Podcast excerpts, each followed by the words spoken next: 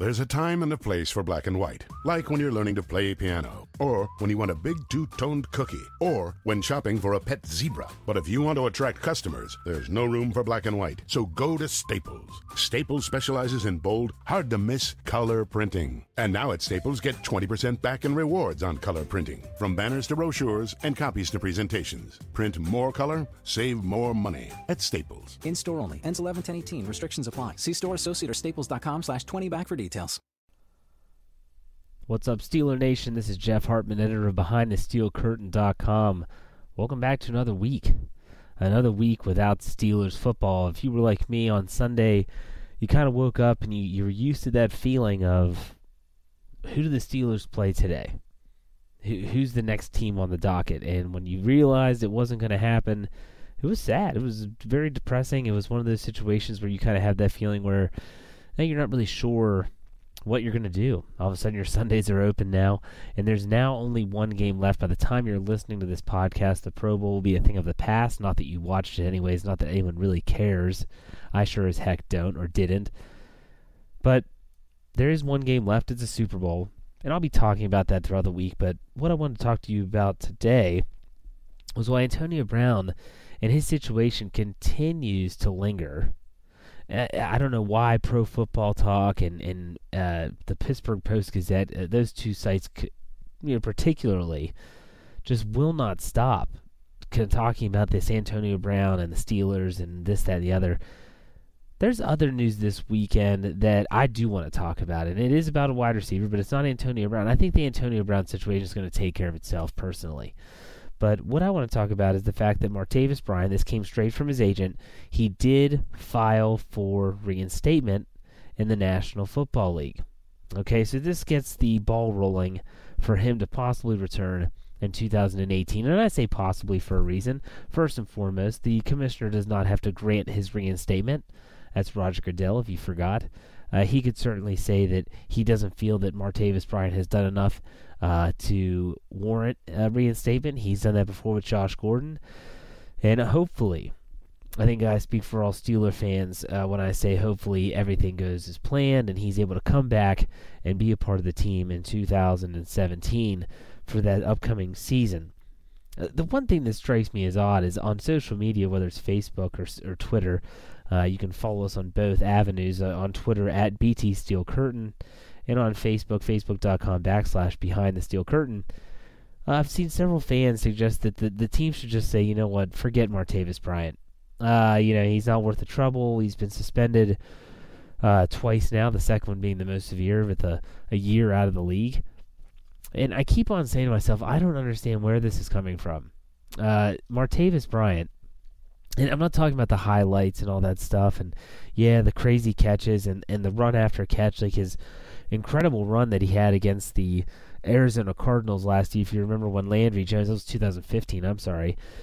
Landry Jones is the quarterback. He hits Martavis Bryant over the middle, and boy, what a run after the catch that was. I mean, look it up if you haven't seen it yet. Maybe I'll try to uh, embed that into this article for uh, for those that check it out on Behind The Steel Curtain dot com. But anyways, I, I kept on thinking to myself, people must forget not just how good this guy is, but what he does to the team and what he does particularly to the offense.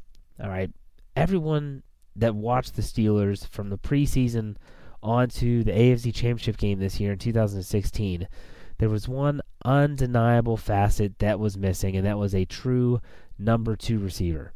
And they, they thought that they had something in place. They really did. And, and a lot of things didn't go their way. Marcus Wheaton, everyone thought he, he's in his contract year. He's going to step up big. Ends up having a really nasty shoulder injury. Has to have surgery. He's on injured reserve for the rest of the year. Okay, so you have Darius Hayward-Bey. Very inconsistent. Good veteran. Special teams guy. He ends up hurting his foot. And he's on the shelf for the majority of the season. Sammy Coates, second-year player. Everyone had big expectations based off of his divisional round performance against the Denver Broncos the previous year as a rookie. Comes out of the gate over twenty yards per catch, and on a day that he has his best performance as a professional, he fractures bones in his hand. There's rumors that he might have to have surgery this offseason to repair that hand, but whatever the reason, whether it's mental or physical, he was not the same and was basically nothing but a special teams player for the Steelers down the stretch. Eli Rogers played well. I think he lived up to, if not exceeded, any standards or expectations that people had of him coming into his first real season after he was on injured reserve his rookie year with a foot injury. And Kobe Hamilton came in and he played well at, on occasion, but it's Kobe Hamilton. He's a he's been around. He's really not the guy that's going to be a difference maker. So what happens when you don't have a number two receiver? We saw what happens when you don't have a number two receiver. Antonio Brown, who is arguably the best wide receiver in the game, has to fight unbelievably hard for every single inch, every single yard, every single reception. Why? There's no one else on the other side of the field that requires the defense's attention. Not to the point where they would have to have their safety stay put, or they have to roll safety coverage the other way. Now, to give you some context here, if you look back to the games that Ladarius Green played, now Ladarius Green is no Martavis Bryant, I'm not saying that, but the games that Ladarius Green played, Antonio Brown's statistics were vastly improved. Period.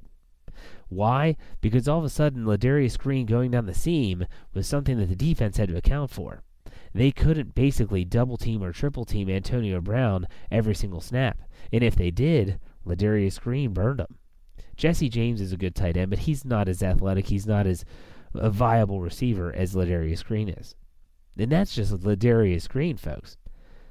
What Martavis Bryant does, and this is something that Marcus Wheaton couldn't have done, this is something Darius Hayward-Bey, Sammy Coates, Eli Rogers can't do, is that is they are a threat to, he, Martavis Bryant's a threat to score every time he has the football in his hands.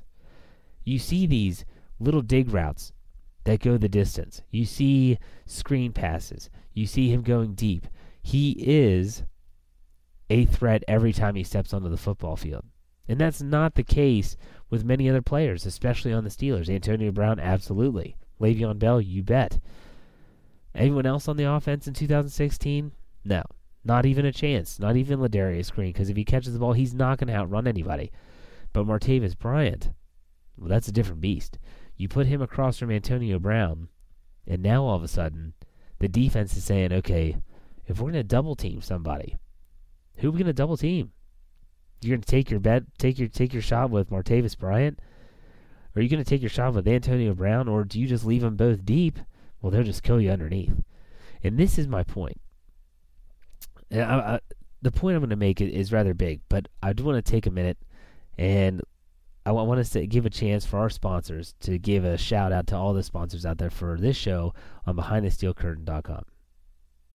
Hey sports fans, football season's here and it's time to get in on the action with MyBookie. MyBookie is the industry-leading sports betting website that offers real Vegas odds on football, baseball, and all your favorite sporting events. You can take a side, the total, or even fantasy points props. MyBookie lets you bet online and win big. Did the game already kick off? Don't sweat it. MyBookie has in-game live betting on every major league and event. Even esports. There's no better time to join MyBookie than today. Go to MyBookie to open an account and start winning. Use promo code CHAMPION when you register for your account and get a one hundred percent sign-up bonus up to one thousand dollars on your first deposit. Bet today. Visit MyBookie's website or call eight four four, eight six six, two three eight seven.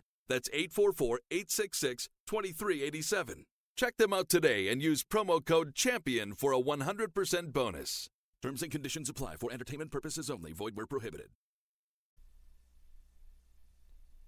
Okay, so the point that I want to make is that with Martavis Bryant on the field, the defense and how they react to him being out there is going to completely change the landscape of what the Steelers can and cannot do on offense. They can't load the box defensively and try to stop Le'Veon Bell. Why? Because you have Martavis Bryant and Antonio Brown on the outside.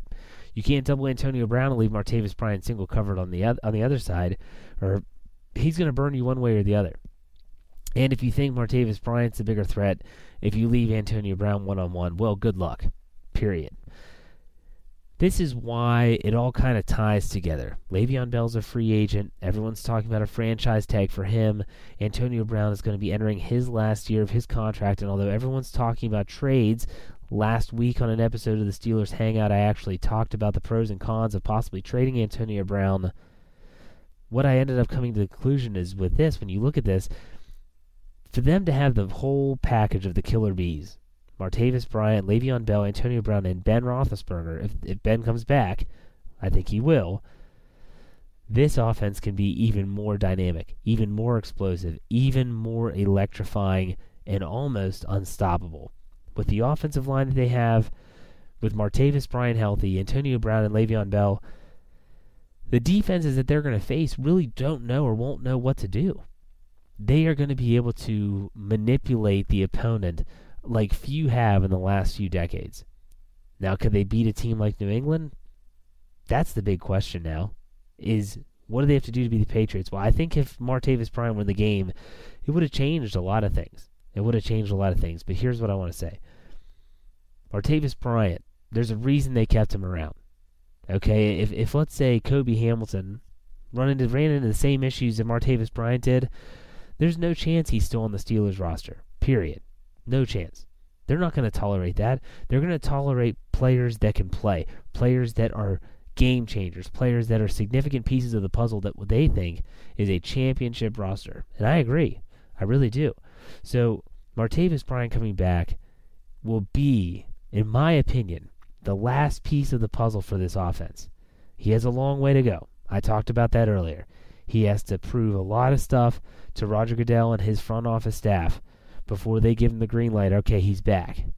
But if and when he comes back, and if and when Antonio Brown gets his contract, and then Le'Veon Bell gets his contract, Ben Roethlisberger will have a lot of reasons to come back because they will be playing for a Lombardi trophy and not just for the A F C North Championship.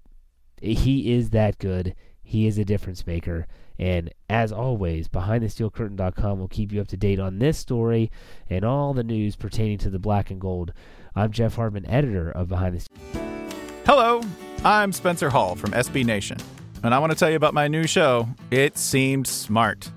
It Seemed Smart is a show about people doing things that, for some reason or another, seem smart at the time. Those things might include doing a little cocaine and driving a bike up a mountain. Or, I don't know, maybe racing one hundred miles per hour across the country in the middle of the night with no one's permission. Or even stealing a bat from an umpire's room in a Major League Baseball park. Check it out, and if you like it, tell a friend. I'm Spencer Hall. Don't do anything smart.